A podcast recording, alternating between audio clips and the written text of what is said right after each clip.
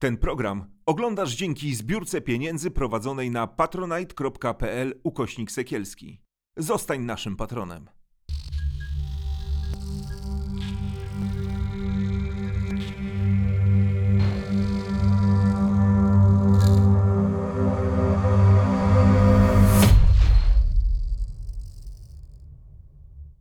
Polacy są światowymi pionierami w pracach nad bioniczną trzustką, czyli w pełni funkcjonalnym narządem, który ma dać szansę pacjentom z zaawansowaną cukrzycą na wyleczenie i normalne funkcjonowanie bez konieczności przewlekłej insulinoterapii. O bionicznej trzustce będę rozmawiać dziś w biosferze z pomysłodawcą tego projektu. Zapraszam serdecznie Sylwia Ciźla. W studiu doktor habilitowany nauk medycznych Michał Wszoła, chirurg transplantolog, pomysłodawca bionicznej trzustki. Dzień dobry. Dzień dobry pani redaktor, dzień dobry wszystkim e, oglądającym. Panie profesorze, dziękuję za przyjęcie zaproszenia. Od lat zajmuje się Pan przeszczepianiem trzustek, wysp trzustkowych. Brał Pan udział w pierwszym e, w Polsce przeszczepie wysepek trzustkowych. E, opracował Pan m.in. E, pierwszy na świecie zabieg endoskopowy, endoskopowego przeszczepu wysepek trzustkowych pod śluzówkę żołądka. No i teraz od kilku lat kieruje Pan pracami nad bioniczną trzustką. Chciałam może zacząć, zapytam jeszcze docelowo o bioniczną trzustkę, ale w jakiej sytuacji znajdują się pacjenci z zaawansowaną cukrzycą. Co Pan zauważył w swojej praktyce lekarskiej, wieloletniej? Czy jest potrzeba takiego wydrukowania bionarządu? Czy transplantologia nie rozwiązuje problemów chorych z cukrzycą typu pierwszego, z powikłaniami? E, oczywiście ja jestem chirurgiem transplantologiem, jak pani redaktor zechciała wspomnieć.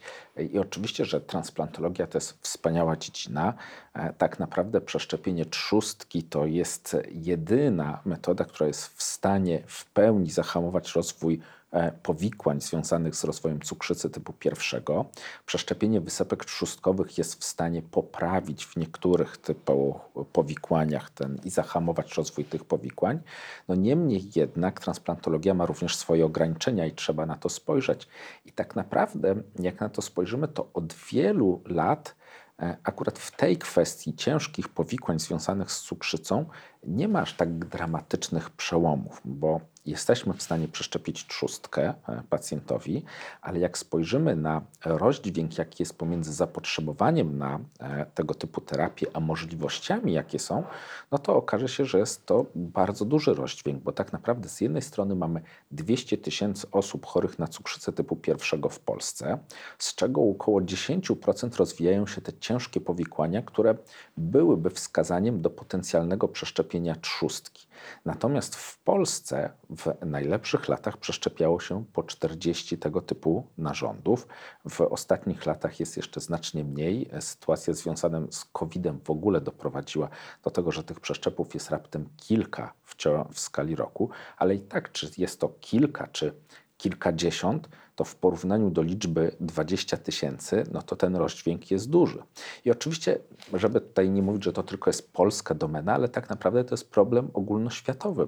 Bo jak spojrzymy na e, europejską chociażby populację, czyli 4 miliony osób z cukrzycą typu pierwszego, z czego około 400 tysięcy osób z ciężkimi powikłaniami, a rocznie wykonuje się około 200 przeszczepień, czyli niewiele więcej w całej Europie niż, niż w Polsce, to widać, że to jest problem ogólnoświatowy. Jakie jeszcze ograniczenia ma transplantologia? w przypadku cukrzycy? Czy ograniczeniem jest tak naprawdę tutaj niedobór narządów do transplantacji. W Polsce mamy rocznie około 600 dawców wielonarządowych i od tych 600 dawców potencjalnie można by pobrać trzustkę do transplantacji, ale trzustka jest bardzo wymagającym narządem. E, narządem, który, e, żeby był przeszczepiony, wymaga bardzo restrykcyjnych, restrykcyjnych kryteriów. I z tych 600 dawców raptem kilkadziesiąt trzustek nadaje się do transplantacji narządowej, z tego względu, że trzeba tam wykonać bardzo skomplikowane zespolenia naczyniowe.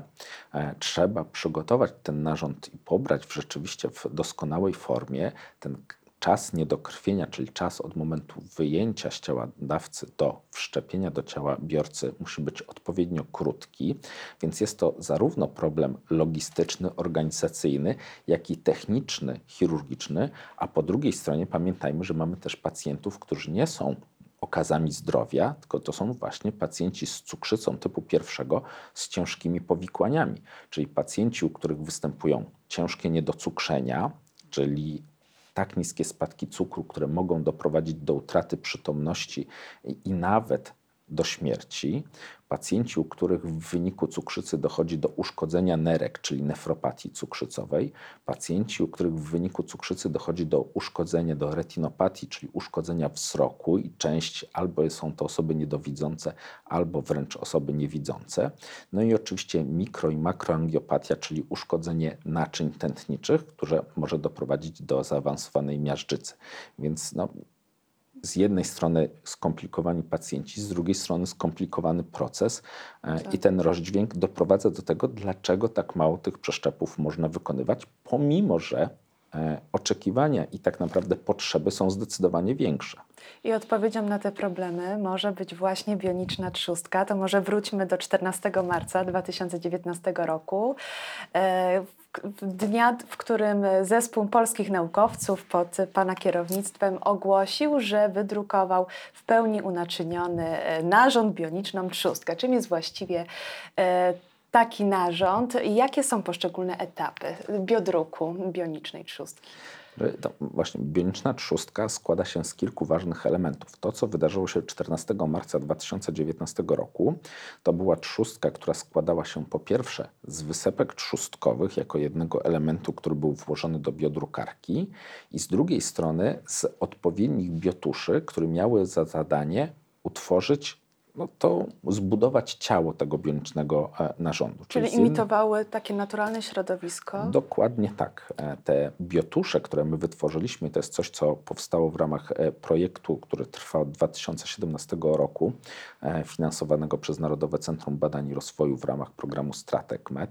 Tutaj też warto wspomnieć, że to całe konsorcjum przy tym pracuje, bo oczywiście Fundacja Badań i Rozwoju Nauki jest liderem całego projektu, ale przy projekcie pracuje również Warszawski Uniwersytet Uniwersytet Medyczny, Politechnika Warszawska, Instytut Nęckiego, e, spółka Medispace, więc jest wiele zespołów e, zaangażowanych w wytworzenie tego i ten zwieńczenie, którym było wydrukowanie w 2019 roku takiego narządu, było zwieńczeniem pracy tych e, kilku zespołów, a właściwie współpracy tych kilku zespołów ze sobą. My wytworzyliśmy biotusze, biotusze na bazie Matrix. Matrix to jest ta struktura, która występuje pomiędzy komórkami. Każdy narząd, czy to będzie trzustka, czy to będzie nerka, wątroba, składa się z dwóch elementów. Po pierwsze z komórek, które mają jakąś funkcję, a po drugie z matrix, które łączy ze sobą te komórki. To tak samo jak ściana w domu. Ściana zbudowana jest z cegieł i zaprawy, która jest pomiędzy cegłami. Więc cegły to są komórki, a ta zaprawa to jest to matrix, czyli ten nasz biotusz, którym my e, wytworzyliśmy ten biotusz w taki sposób, że on wygląda i jest tym biotuszem naturalnym, bo składa się z naturalnych kolagenów e, i e, proteoglikanów, czyli takich, e, takich specjalnych elementów białkowych, które występują w, normalnie w trzustce i zlepia ze sobą te komórki w jeden narząd.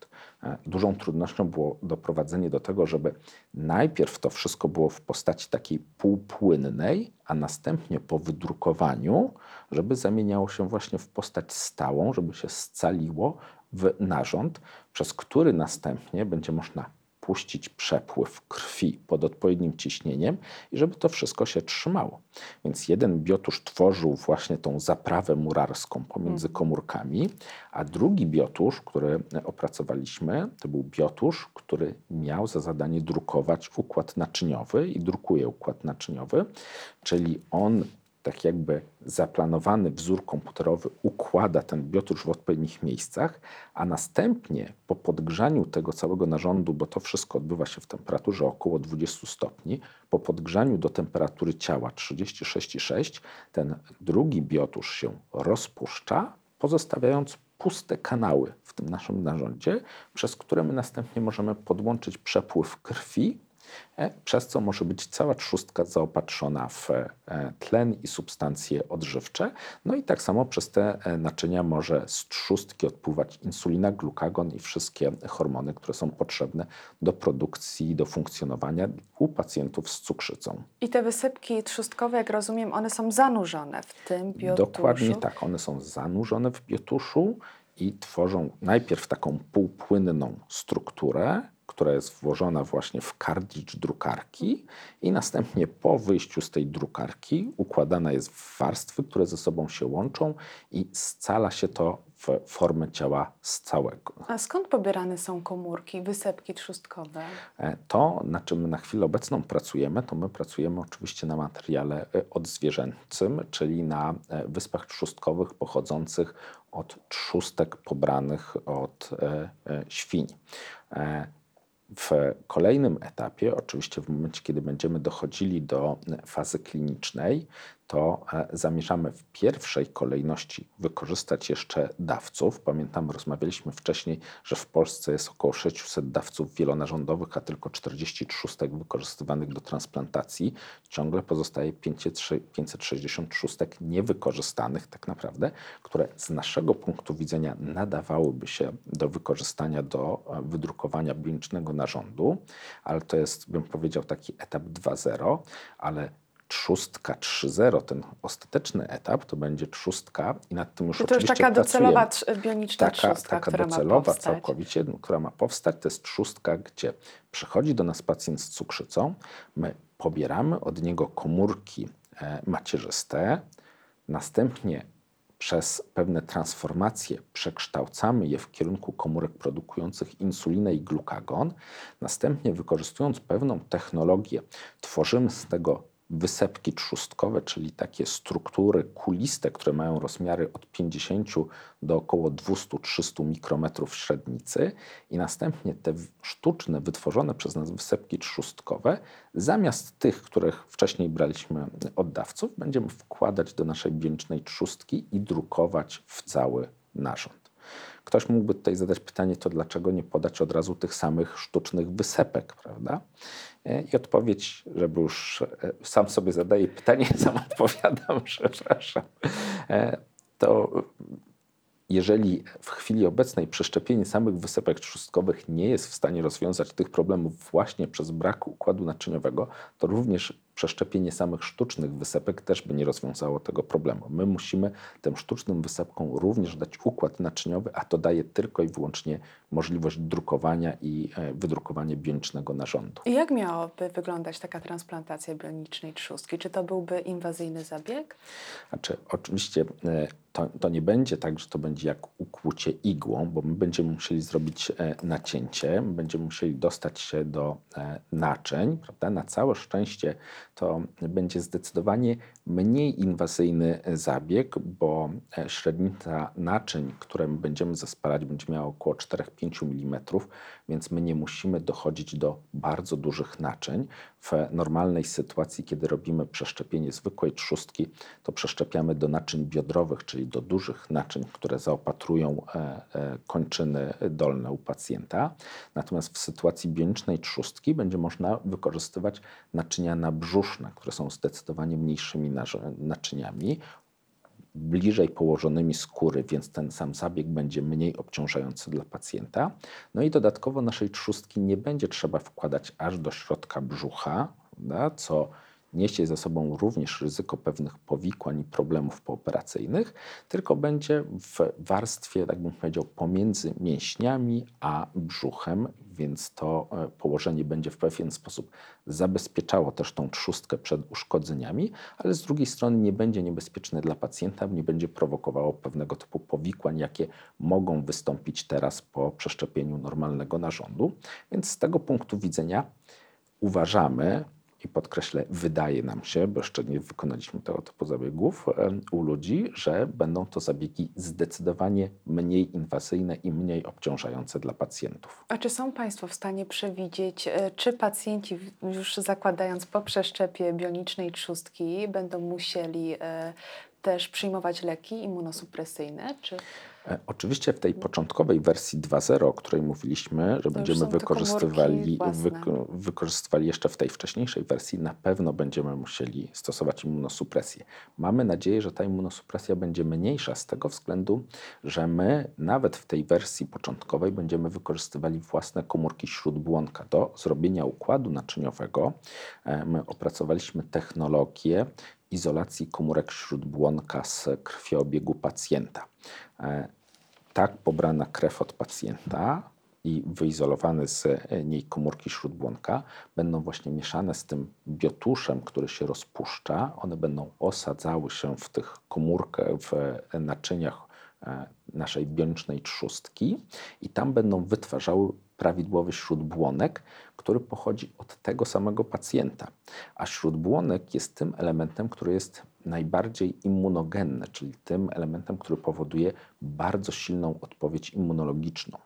Więc w związku z tym, skoro ten śródbłonek będzie pochodził od tego samego pacjenta, mamy nadzieję, że ilość immunosupresji, jaką będziemy musieli zastosować, będzie zdecydowanie mniejsza niż w normalnej transplantacji.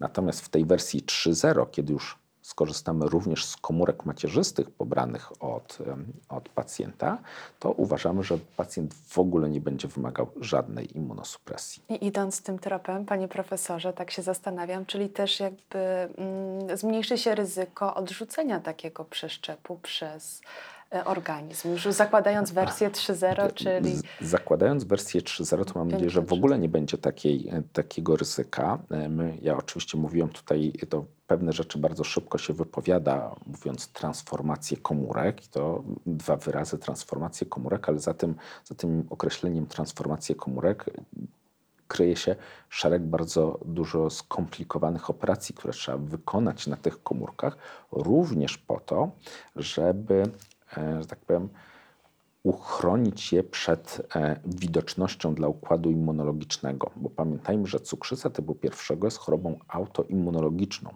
czyli u pacjenta z cukrzycą typu pierwszego w większości przypadków krążą przeciwciała, które niszczą komórki beta, niszczą wyspy trzustkowe i to powoduje tak naprawdę cukrzycę.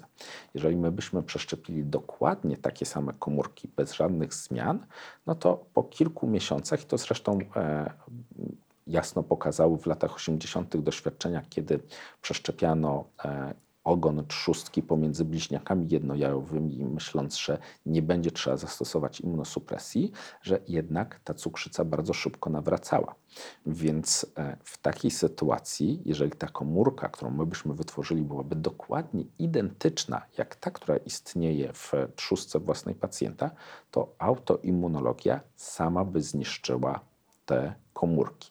Dlatego my musimy kładę tutaj nacisk na transformację komórek. Musimy przeprowadzić takie transformacje komórek, które doprowadzą do tego, że układ immunologiczny nie będzie ich rozpoznawał jako obce komórki, nie będzie niszczył. To jest droga i tutaj jeszcze parę lat e, prac przed nami. To nie będzie tak, że to już w przyszłym roku czy za dwa lata będzie gotowa technologia. tak, bo tutaj musimy wykorzystać, muszą Państwo wykorzystać technologię zaawansowaną inżynierii genetycznej. Dokładnie tak. Dokładnie Trudne, tak. To są trudne kwestie. Na jakim etapie teraz są Państwa badania? Jakbyśmy mieli wziąć ten prototyp z 2019 roku i przyłożyć do, do tego, który jest w chwili obecnej.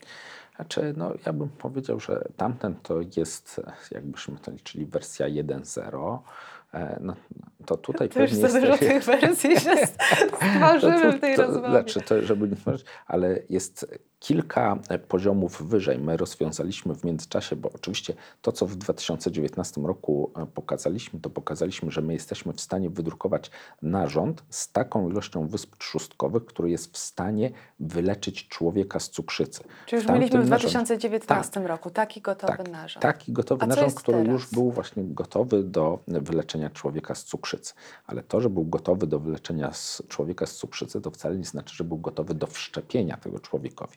To, co myśmy rozwiązali, to rozwiązali pewne właśnie problemy związane z integralnością tego e, narządu, żeby on się trzymał w całości. To, co rozwiązaliśmy, to bardzo poprawiliśmy wytrzymałość tego narządu, że możemy podłączyć ciśnienie, bardzo wysokie ciśnienie krwi i on się nie rozpada, bo początkowo przy podłączaniu nawet niskich wartości ciśnienia 40-50 mm słupa rtęci, to w tym narządzie dochodziło w naczyniach do przecieków. Teraz te, e, te wartości są wielokrotnie wyższe, 200, a nawet 250 mm słupa rtęci. A pamiętamy, że normalne ciśnienie krwi u człowieka to jest 120 na 80 mm słupa rtęci. Nawet jak ktoś ma nadciśnienie, czy zdarzają się skoki wysokiego ciśnienia, to są wartości 200, no czasem te 250 się zdarza, ale ten nasz narząd wytrzymuje już takie wartości ciśnienia. My planując, musieliśmy go tak poprawić, tak od strony inżynieryjnej e, rozwiązać pewne problemy, żeby wzmocnić tą całą strukturę na tyle, żeby ona była właśnie się nie rozpadła.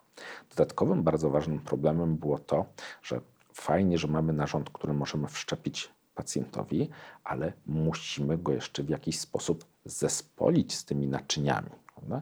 I to e, wytworzenie naczyń wewnętrznych, o których rozmawialiśmy o tym biotuszu, to jest jedna sprawa, ale zupełnie czym innym jest wytworzenie naczyń zewnętrznych, którymi będziemy mogli przyszyć te naczynia do właśnie naczyń własnych pacjenta, przez które popłynie krew przez ten narząd.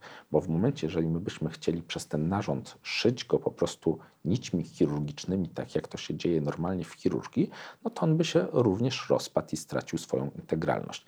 Więc tutaj trzeba było znaleźć inne rozwiązania, które umożliwią połączenie tego narządu właśnie z naczyniami e, potencjalnego pacjenta i umożliwią puszczenie przepływu. Myśmy rozwiązali również ten problem. To są wszystko rzeczy, które my już zgłosiliśmy, wnioski patentowe, bo to są tak naprawdę poruszaliśmy się po terenie, który był całkowicie nieznany i niezagospodarowany. E, więc odkrywaliśmy coś wytwarzaliśmy technologię, której tak naprawdę nie ma, nie istnieje, a część technologii wykorzystywaliśmy takich, które są wykorzystywane przy jakichś innych rozwiązaniach, natomiast nam udało się ją wykorzystać do zastosowania przy naszym e, projekcie. Następnie oczywiście musieliśmy przeprowadzić doświadczenia na małych zwierzętach, doświadczenia na dużych zwierzętach. Teraz trwają badania przedkliniczne na dużych zwierzętach. Tak, I co się- udało się na tych modelach zaobserwować E, u tych to- zwierząt? To się już tak naprawdę w tym momencie jesteśmy na końcowym etapie. To, co udowodniliśmy na małych zwierzętach, to udowodniliśmy po pierwsze funkcjonalność, że rzeczywiście te, te wydrukowane nasze trzustki produkują, produkują insulinę. I to jest bardzo ważna rzecz. Druga rzecz na dużych zwierzętach, to co było pierwszym naszym najważniejszym elementem, to właśnie sprawdzenie tej integralności, czy to się będzie trzymało, prawda? Jak przyszyjemy, jak wykonamy rzeczywiście te zespolenia chirurgiczne. I to udało nam się udowodnić, że pomimo tego, że puściliśmy tam naturalny przepływ krwi, te narządy się nie rozpadły, to wszystko się trzymało. Potwierdziliśmy przepływ krwi w kolejnych dobach po przeszczepieniu przez ten narząd. To był pierwszy etap. Kolejnym etapem była ocena e, produkcji insuliny i e, normalizacji glikemii. My tutaj jeszcze tych grup nie zakończyliśmy, natomiast już widzimy, że te wyniki są bardzo zadowalające i że wszystko idzie w takim kierunku, że z jednej strony wiemy, jakie są potencjalne problemy, które możemy spotkać u pac- u pacjenta. Mamy problemy, które się zarysowały i bym powiedział, to są takie rzeczy, które musimy też doszlifować i rozwiązać w e, procesie, tak powiem, zanim jeszcze wejdziemy do fazy klinicznej nad którymi teraz będziemy pracowali. No i musimy podsumować ostateczne wyniki e, tej funkcjonalności tego narządu, ale na to e, potrzeba jeszcze najbliższych kilka miesięcy. Ale to już jest tak naprawdę na ukończeniu. Panie profesorze, to kiedy rozpoczną się badania kliniczne? Czy już coś są Państwo w stanie powiedzieć na ten temat? A czy tak, my, wiedząc na jakim jesteśmy etapie, mm, e, zwróciliśmy się, bo tak naprawdę mówimy cały czas bioniczna trzustka i pięknie się o tym mówi, bioniczna trzustka, ale czym tak naprawdę jest bioniczna trzustka z punktu formalno-prawnego? Też można by podjąć tutaj kilka e, dróg interpretacyjnych. My zwróciliśmy się do Europejskiej Agencji Medycznej, która przedstawiliśmy swoją interpretację, czym tak naprawdę jest bioniczny narząd, e, z czym Europejska Agencja Medyczna się zgodziła, pomogła nam w podjęciu decyzji, którą drogą mamy dalej przygotowywać ewentualne właśnie próby i badania kliniczne. E, I teraz na tej podstawie właśnie przygotowywany jest projekt badań klinicznych. My pod koniec zeszłego roku przygotowaliśmy pierwszą wersję, występowaliśmy o środki z Unii Europejskiej z grantu Accelerator. Ten grant został bardzo wysoko oceniony. Niestety było bardzo, bardzo duża konkurencja i zabrakło nam dosłownie kilkunastu setnych e, punkta, żeby otrzymać dofinansowanie. E, więc e, mamy nadzieję, przeczytaliśmy oczywiście opinie recenzentów, pochyliliśmy się nad problemami, rozwiązaliśmy problemy, staramy się ponownie o dofinansowanie z Unii Europejskiej. Mamy nadzieję, że uda nam się otrzymać dofinansowanie i w związku z tym, jeżeli tak, to myślę, że na przestrzeni dwóch lat będziemy mogli rozpocząć projekt kliniczny. Mam nadzieję, że drugie podejście już e, Państwu się uda i otrzymają Państwo dofinansowanie. Ja jeszcze tak się Jak zastanawiam. nie drugie, to trzecie czy czwarte będziemy Do próbować trzech razy do sztuka, ale w tym przypadku oby było do dwóch. E, Panie profesorze, zastanawiam się jeszcze, jakie możliwości daje biodrukowanie narządów i tkanek? Czy możemy mówić e, w przyszłości o biosercu, biopłucach? Co jest możliwe w perspektywie najbliższych lat? Znaczy, y, oczywiście to rozpala wyobraźnię. Ja bym powiedział, że na całe szczęście albo nieszczęście, ale y, wydaje mi się, że wybraliśmy najprostsze rozwiązanie, które jest możliwe i e, do wdrożenia e, klinicznego z e, punktu widzenia, m, tak bym powiedział, technologii, którą wykorzystujemy. Wiedząc, jakie są już ograniczenia, pracując przez ostatnich parę lat nad biodrukiem, zdaję sobie sprawę i wszyscy zdajemy sobie sprawę, że ta technologia ma pewne ograniczenia. Prawda? E, Między innymi rozdzielczość drukowanych tkanek. Tutaj pamiętajmy, że z jednej strony my drukujemy wykorzystując komórki, które mają rozmiary kilku mikrometrów 5, 10, 15 mikrometrów. E, Z drugiej strony e, rozdzielczość, jaką można uzyskać przy wykorzystaniu technologii biodruku, który my akurat wykorzystujemy, czyli tej technologii ekstruzyjnej, czyli takiej wy, właśnie wyrzucającej ten biotusz z biodrukarki, to jest e, rzędu 30, 40, 50 mikrometrów. Z drugiej strony, jak na przykład spojrzymy na kłębuszek nerkowy, którego średnica całej bardzo skomplikowanej struktury, która odpowiada za funkcjonowanie całych nerek, czyli taka podstawowa struktura w nerce, kłębuszek nerkowy ma średnicę 50 mikrometrów.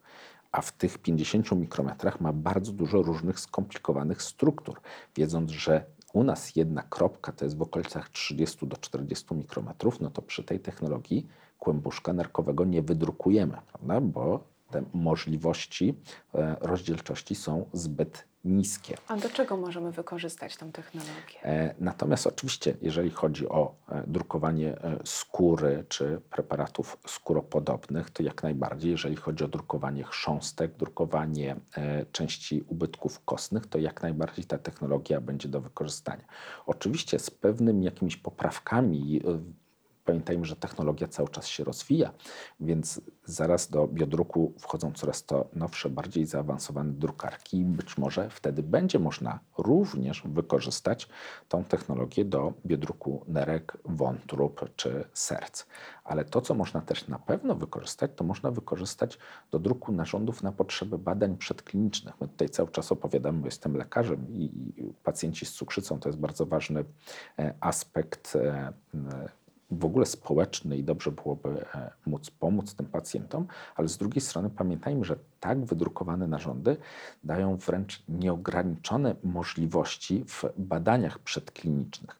My w chwili obecnej jesteśmy w stanie wydrukować trzustkę z dokładnie zaplanowanym ogniskiem chorobowym. Jesteśmy w stanie na przykład wydrukować trzustkę z jedno czy dwucentymetrowym guzem nowotworowym. I można Jesteśmy- wtedy sprawdzić działanie różnych cząsteczek. o czym właśnie leku. tak.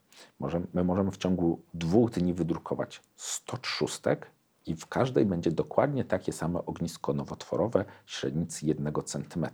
Następnie możemy przeprowadzić badania na tych 100 trzustkach w przeciągu kilku tygodni uzyskać wyniki. Za kolejnych parę tygodni możemy wydrukować 100 trzustek z dwucentymetrowym ogniskiem nowotworowym, porównać te, przeprowadzić kolejne badania. Żaden model zwierzęcy, żaden model ludzki nie daje takich możliwości, bo jakbyśmy tutaj nie mamy wpływu na rozwój pewnych e, procesów biologicznych w żywych zwierzętach. Natomiast drukując te ogniska, my możemy sobie dokładnie zaplanować. My możemy też zaplanować, jak mają wyglądać naczynia, jak mają być ułożone naczynia w takim guzie nowotworowym. Więc to daje bardzo duże możliwości zaplanowania doświadczenia, dodatkowo bardzo dużej powtarzalności, że my wykonamy 10, 20 czy 50 naprawdę dokładnie takich samych powtórzeń, czego w naturze w żadnym modelu No tak. zwierzęcym nie zdobędziemy. To również w przyszłości, mam nadzieję, ograniczy możliwość wykorzystywanych zwierząt do badań przedklinicznych, że, cało, że duża część tych badań przedklinicznych właśnie przekieruje się na, na narządy drukowane w, na drukarkach 3D, e, następnie wkładanych do bioreaktorach, do bioreaktorów, w których możemy obserwować procesy biologiczne i analizować, co się dzieje i właśnie podawać różnego rodzaju stężenia cząsteczek biologicznych, e, wybierać e, stężenie toksyczne, wybierać stężenie lecznicze i e, przyspieszyć, że tak powiem, wdrażanie różnych nowych cząsteczek do kliniki. No, Tak jak pan profesor powiedział, tutaj jest bardzo ważny aspekt etyczny dotyczący tych zwierząt, że nie musimy wykorzystywać y, tak wielu zwierząt do badań przedklinicznych. Y, jeszcze ostatnie pytanie, panie profesorze, czy już oszacowali państwo y, koszty takiej transplantacji bionicznej trzustki? Oczywiście wstępne mm, koszty są oszacowane, ale nie wiem, czy warto jest teraz e, mówić e, o pieniądzach w konkretnych sumach, bo to oczywiście może się zmienić. Na pewno oczywiście to, do czego my będziemy dążyć, to będziemy dążyć, czy, czy ten koszt będzie 100, 200 czy 300 tysięcy złotych. My będziemy chcieli, jeżeli w przypadku na przykład polskich pacjentów, żeby jeżeli ta procedura przejdzie fazę badań klinicznych z pozytywnym wynikiem, to na pewno wystąpimy do Agencji Oceny Technologii Medycznych, żeby to była procedura finansowana w ramach naszego ubezpieczyciela, w ramach Narodowego Funduszu Zdrowia i e, mam nadzieję, że z pozytywnymi wynikami na pewno bez problemu taką, e, taką e, pozytywną opinię otrzymamy. W przypadku innych pacjentów z innych krajów, na pewno w poszczególnych krajach też będziemy występować do płatników, żeby taką procedurę wdrożyć. Więc my oczywiście teraz możemy powiedzieć, że ten koszt to jest 200 czy 300 tysięcy złotych, natomiast to pewnie niewiele, a czy może się okazać, że te wyliczenia jeszcze się zmienią, a po drugie, może to być tak naprawdę bez znaczenia to z punktu widzenia pacjenta, bo bardziej to będzie istotne z punktu widzenia płatnika, czyli e, właśnie tej instytucji, która będzie następnie za taką procedurę płaciła. E, I oczywiście przekonanie również tej instytucji, pokazanie, że wydanie kilkuset tysięcy złotych na tego typu procedurę z jego punktu widzenia jest opłacalne, gdyż taki pacjent wraca do normalnego funkcjonowania, e, zaczyna normalnie e, żyć, e, wraca do pracy, zaczyna płacić podatki, więc jest zupełnie e, innym, e, że tak powiem, typem człowieka, nie biorcą, ale też dawcą wtedy się staje od siebie. I mam nadzieję, panie profesorze, że za kilka lat usłyszymy o pierwszym pacjencie w Polsce z bioniczną trzustką, który ma się dobrze. Dziękuję serdecznie za rozmowę. Tego sobie i pani życzę. Tak naprawdę dziękuję bardzo. E, Dziękuję również Państwu. Moim gościem dziś był doktor habilitowany nauk medycznych Michał Wszoła, chirurg transplantolog, pomysłodawca bionicznej trzustki. Dziękuję bardzo. Ten program oglądałeś dzięki zbiórce pieniędzy prowadzonej na patronite.pl ukośnik sekielski. Zostań naszym patronem.